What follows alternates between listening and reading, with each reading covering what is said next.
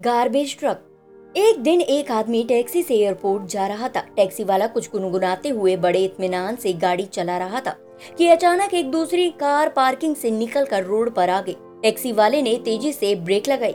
गाड़ी स्केट करने लगी और बस एक आधा इंच से सामने वाली कार से टकराते टकराते बची। आदमी ने सोचा कि टैक्सी वाला कार वाले को भला बुरा कहेगा, लेकिन इसके उलट सामने वाला ही पीछे मुड़कर उसे गालियाँ देने लगा।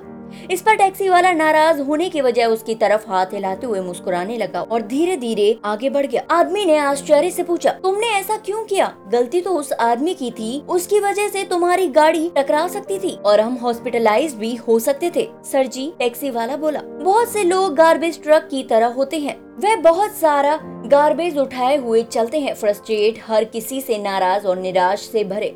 सर जी, टैक्सी वाला बोला बहुत से लोग गार्बेज ट्रक की तरह होते हैं। बहुत सारा गार्बेज उठाए हुए चलते हैं।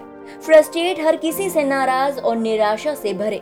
जब गार्बेज बहुत ज़्यादा हो जाता है तो वे अपना बोझ हल्का करने के लिए इसे दूसरों पर फेंकने का मौका खोजने लगते हैं। पर जब ऐसा कोई आदमी मुझे अपना शिकार बनाने की कोशिश करता है तो मैं बस यूँ ही मुस्कुरा के हाथ हिलाकर उनसे दूरी बना लेता हूँ। किसी को भी उनका गार्बेज नहीं लेना चाहिए। अगर ले लिया तो शायद हम भी उन्हीं की तरह उसे इधर उधर फेंकने में लग जाएँगे। घर में, ऑफ़िस में, सड़कों पर और मोहल्ला गंदा कर देंगे। हमें इन गार्बेज ट्रक्स को अपना दिन खराब नहीं करने देना चाहिए। ज़िंदगी बहुत छोटी है कि हम सुबह किसी अफसोस के साथ उठे। इसीलिए उनसे प्यार करो जो तुम्हारे साथ अच्छा व्यवहार व्यवहार करते हैं और जो नहीं करते उन्हें माफ़ कर दो। तो फ्रेंड सोचने की बात ये है कि क्या हम इंटेंशनली गार्बेज ट्रक को अवॉइड कर सकते हैं? या उससे भी बड़ी बात कि कहीं हम खुद गार्बेज ट्रक तो नहीं बन रहे?